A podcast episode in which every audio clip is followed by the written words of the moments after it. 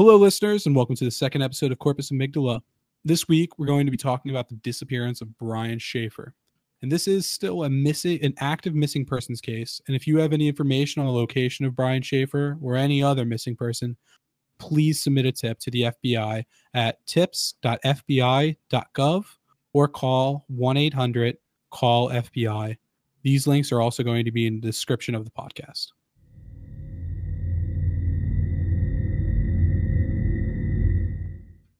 Brian Shaffer, by all accounts, was a normal kid.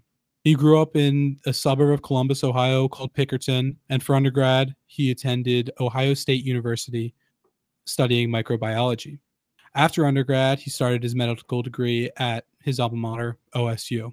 Two years into his medical degree, on Friday, March 31st, Brian met a friend named Clint Florence at the Ugly Tuna Saloon to celebrate the first day of spring break. After that, they started bar hopping, and at every stop, they had a shot, a shot of hard liquor. So when Meredith Reed, a friend of Clint's, gave Brian and Clint a ride back to the Ugly Tuna Saloon, they were very intoxicated. Brian, Clint, and Meredith were all spotted on the CCTV riding up the escalator toward the Ugly Tuna at 1:15 a.m. At 1 at 1:50 a.m., Brian was captured on CCTV saying goodbye to some young women outside of the bar. To be clear, he never went outside, as in like on the street. He was still in the overall building, but he was just uh just outside of the bar. Brian then turned around and walked towards the bar. He was never captured on CCTV again. And Clint said that he had seen Brian, but lost track of him in the 15 minutes or so before the bar closed. By 2 a.m., he was nowhere to be found, and his friends assumed that he had left to go back to his apartment. Two days later, he missed his flight to Miami, and his friends called the police. He has not been heard or seen from since.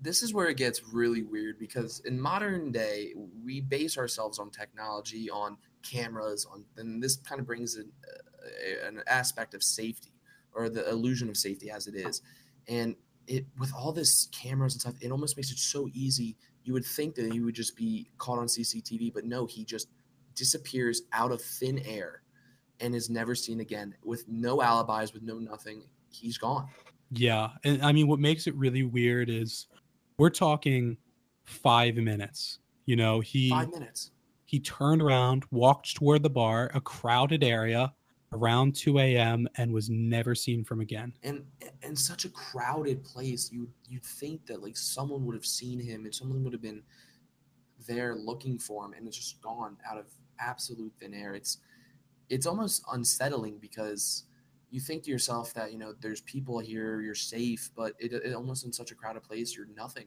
You're just gone, and and it, yeah, just lost in the mob. It's, and it's it's scary because again, he is this is an open missing case. He is there's no evidence and no one knows where Brian Shaffer actually is. So getting into what investigators thought, investigators did start at the Ugly Tuna, and their first thought was CCTV. You know, trying to figure out where he is at the time of his disappearance. They poured over the Ugly Tuna CCTV and even the surrounding tape, any uh, tapes of nearby businesses but nothing showed where Brian was. He was utterly gone. The only other way out of the bar was quickly rolled out because it was one, close to the public, and two, it led to a construction site that would have been near impossible to walk through intoxicated. And on top of that was a huge safety hazard and could have easily hurt him fatally. So he could have not have would have even left the area. But this didn't stop police. The police got very desperate at this point because with no leads, no possible evidence to have any idea where he's going. They started do- doing anything to find him. They checked dumpsters, gutters. They even led canines through the street in hopes that something would catch up his scent. But nothing. It led to zero leads. Everyone who saw Brian that evening, including his father, were given lie detector tests and see if anyone would was lying about their alibi about Brian. Everyone passed except for Clint Florence, his friend, who was drinking with him that night refused to take the test. And this gets into while there were no leads, and the only lead being Clint Florence, who decided to not give the lie detector test, the cops were left with basically nothing. In this period, there in this period of years after disappearance, there were sightings, there were little pings of evidence of Brian Shaffer's existence. One of the creepiest is that his phone pinged a cell tower 14 miles northwest Columbus, Ohio. And you would think to yourself, I mean, this had to happen in the the, the, the time right after his disappearance, but actually it happened years after his disappearance. So, I mean, that brings a lot of things in. Why would, how would his phone get there? And why would it be pinged outside of his hometown or outside Columbus, actually, with no, I mean, this is years after he's gone. No one's ever seen him. No one has any evidence of his even existing. But there you go. His phone pops up. But as quickly as it pinged, it was gone just like that. On top of this, there were a couple sightings, haven't been confirmed, but they are very interesting to think. We have some alleged sightings in Michigan. That's quite a way. Texas, and the farthest of even Sweden. These leads were immediately investigated, but again led to nothing because of no evidence. It was just all eyes, just all eyewitness accounts. Brian's father tragically passed away in an accident in September 2008, two years after the disappearance of Brian. Along with his obituary, a condolence book was posted online. One of the signatures was To Dad Love Brian, and this was in the US Virgin Islands. The message, however, was termed to be a hoax after it was traced to a public computer in Franklin County, Ohio. But it's still interesting to think about if it was a hoax or if it wasn't, if it was actually Brian doing that. It, it's it's very creepy to think about that.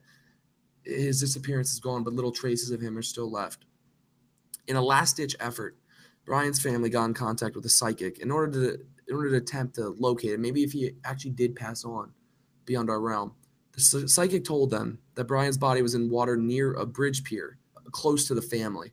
Brian's family searched effortlessly in vain for months along the shore of the Olentangy River, but to no avail. They found nothing and they gave up. So even though there are there's no real evidence uh, for what happened to Brian, there are a whole bunch of theories online and and the first one I think the the most likely and the most grounded is that the Brian he simply fell or was pushed into the Olentangy River. It's nearby the bar, and uh, people people drown. You know that's that's what happens when you're drunk. You fall into the water and you just you can't get back out. The only thing that puts sort of a uh, a hole, I guess, in this theory is that his body and his belongings have never been found. And I and I I personally do find this theory unlikely, just because the fact of he couldn't have gotten out without someone seeing him because or something on camera seeing him. But again, when the police investigate, when the investigators investigate all these crimes, they they they look for every possible answer because there is sometimes the unlikely is the likely.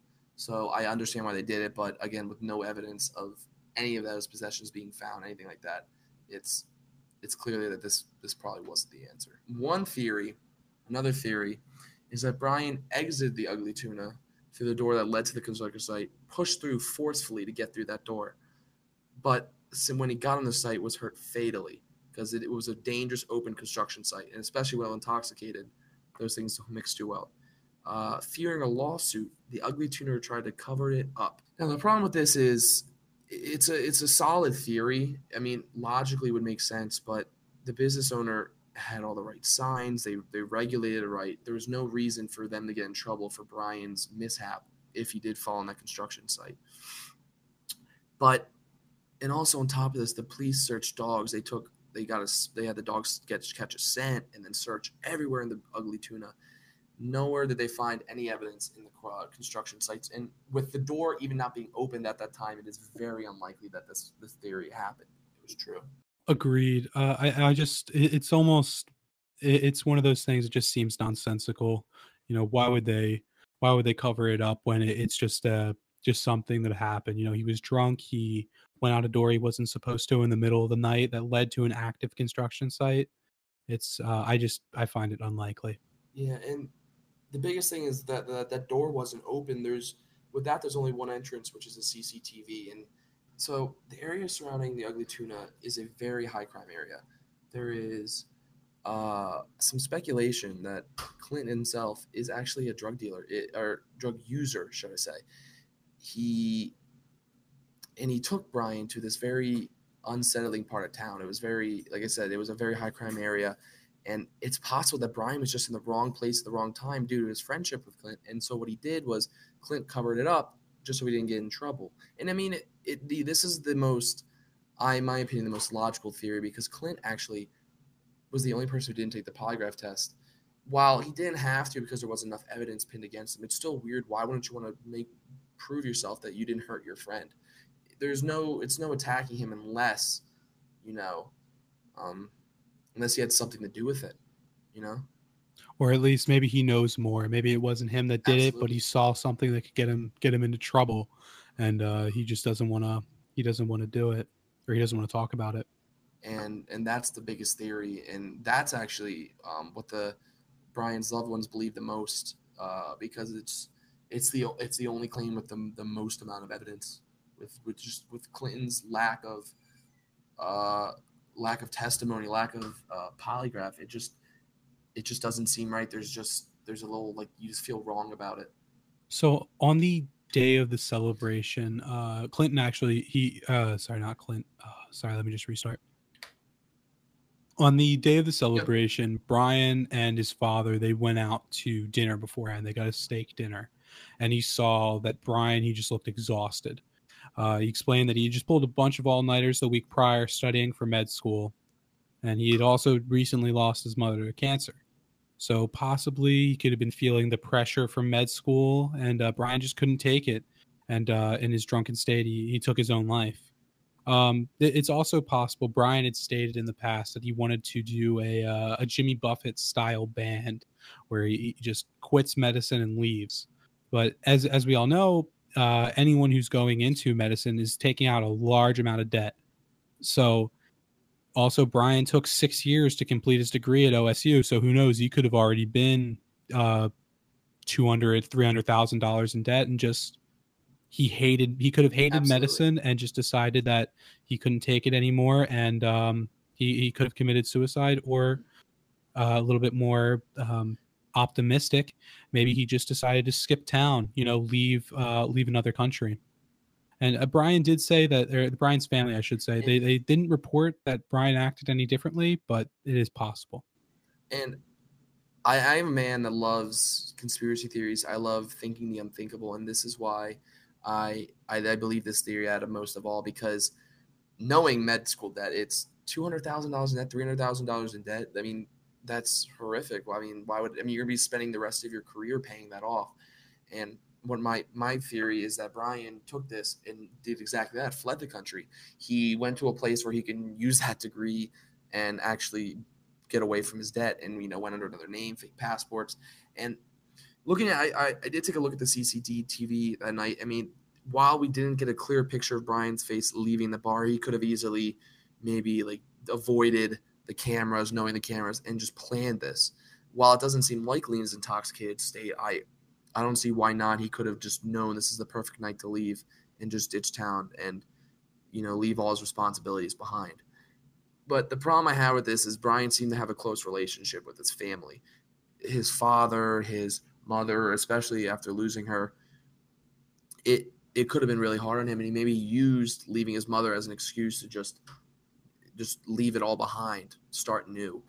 And I mean, like I said, this is the most positive uh, outcome to this whole event. I mean, it's it's terrible is missing, but there really is no there's no logical explanation because unless he purposely hit himself and ran off without them knowing, you know what I'm saying?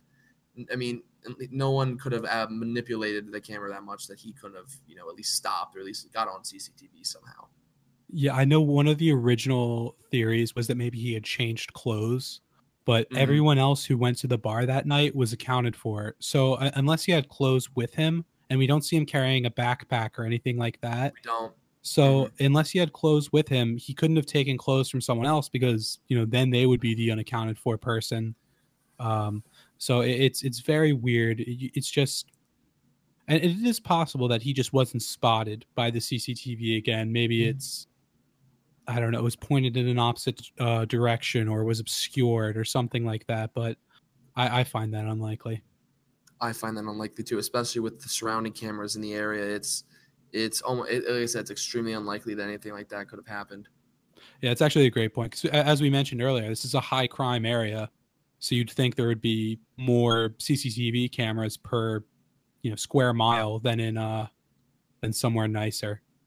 Eh, yeah, especially with such a high crime area, that like the cameras have got to be prevalent, especially in a bad area in like a, a bar.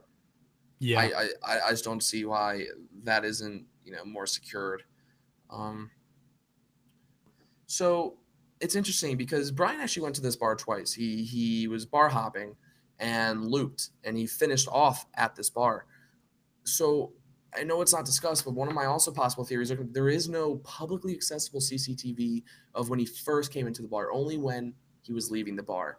Um, so my one of my theories is maybe if this is more of the escape theory, because what if he planned this whole night? He's going to his first bar. He knows he's not going to be that drunk. So he can at least plan a theory. Maybe he planned it extra clothes. Maybe he planned it at least some sort of go bag in the bar just so that he can leave in in something completely different. So he's unaccessible to or unrecognizable at least to modern CCTV. And this whole plan, because it's funny because he said he missed his flight to Miami two days later.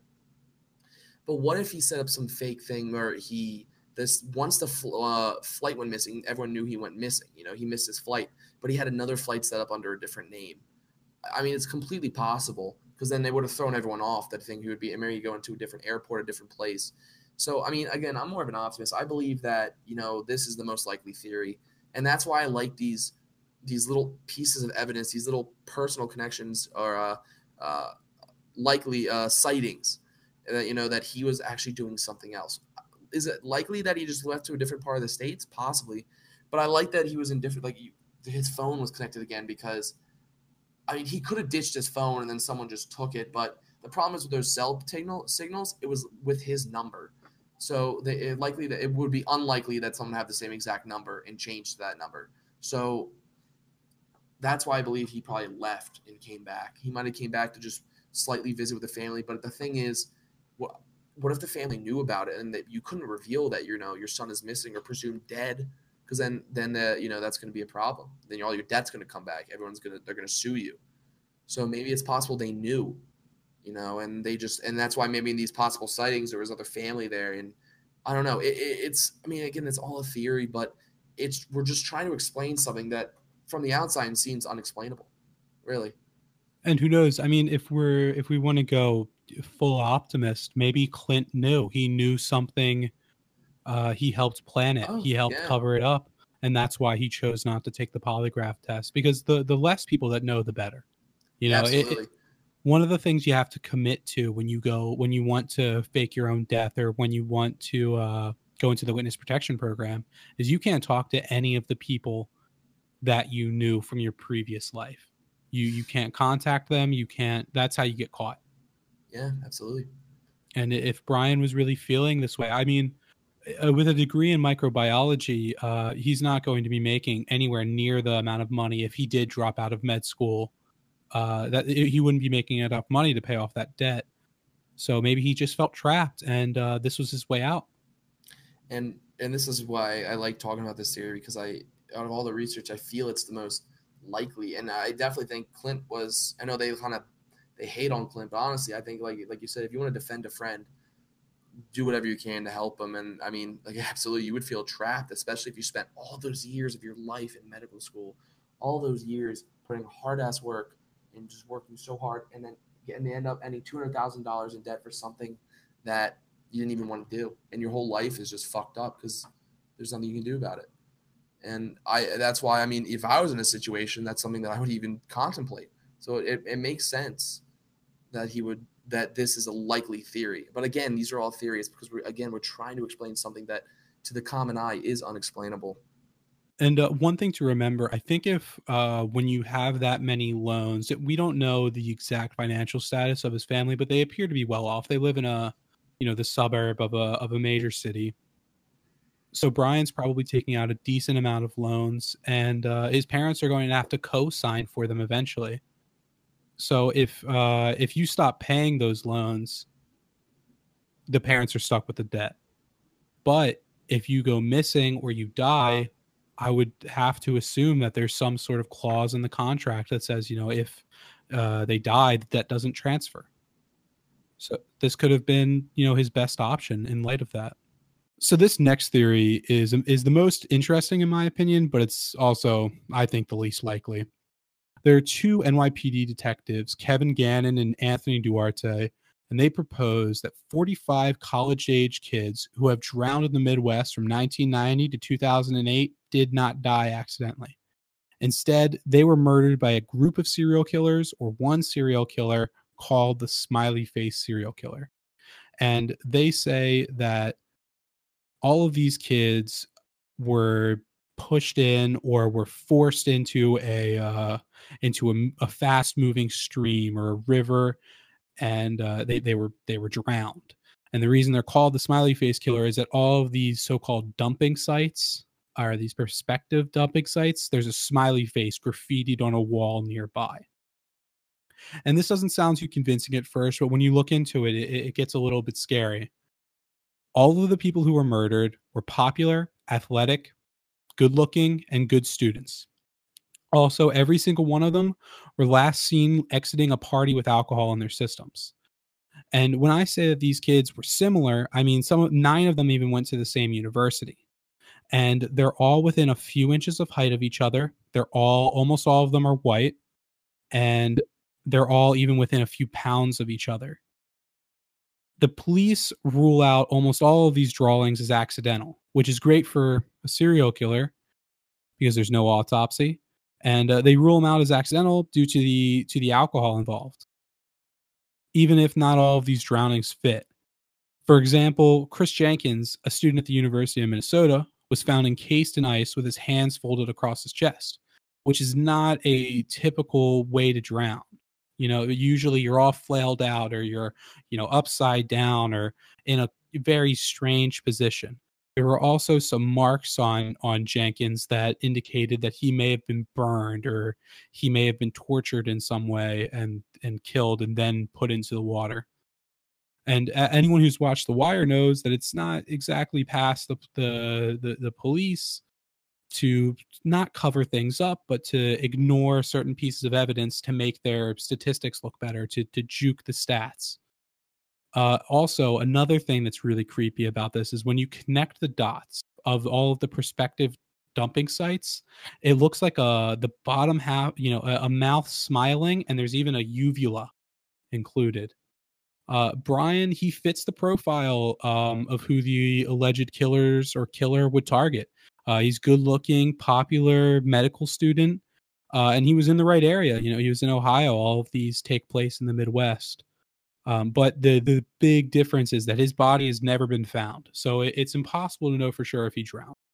So it's impossible to know for sure what happened to Brian.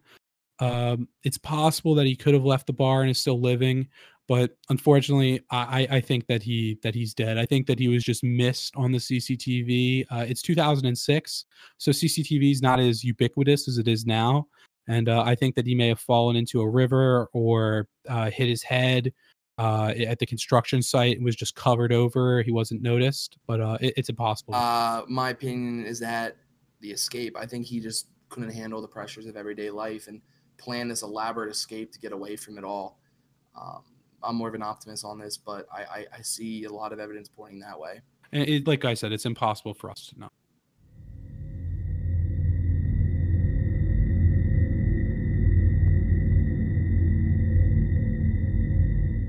Thank you all so much for listening to this episode of Corpus Amygdala. If you have any feedback or you want to reach out, please email us at camygdala1 at gmail.com. That's camygdala1 at gmail.com. Or you can tweet at us at C Amygdala. Thank you again. Have a good one.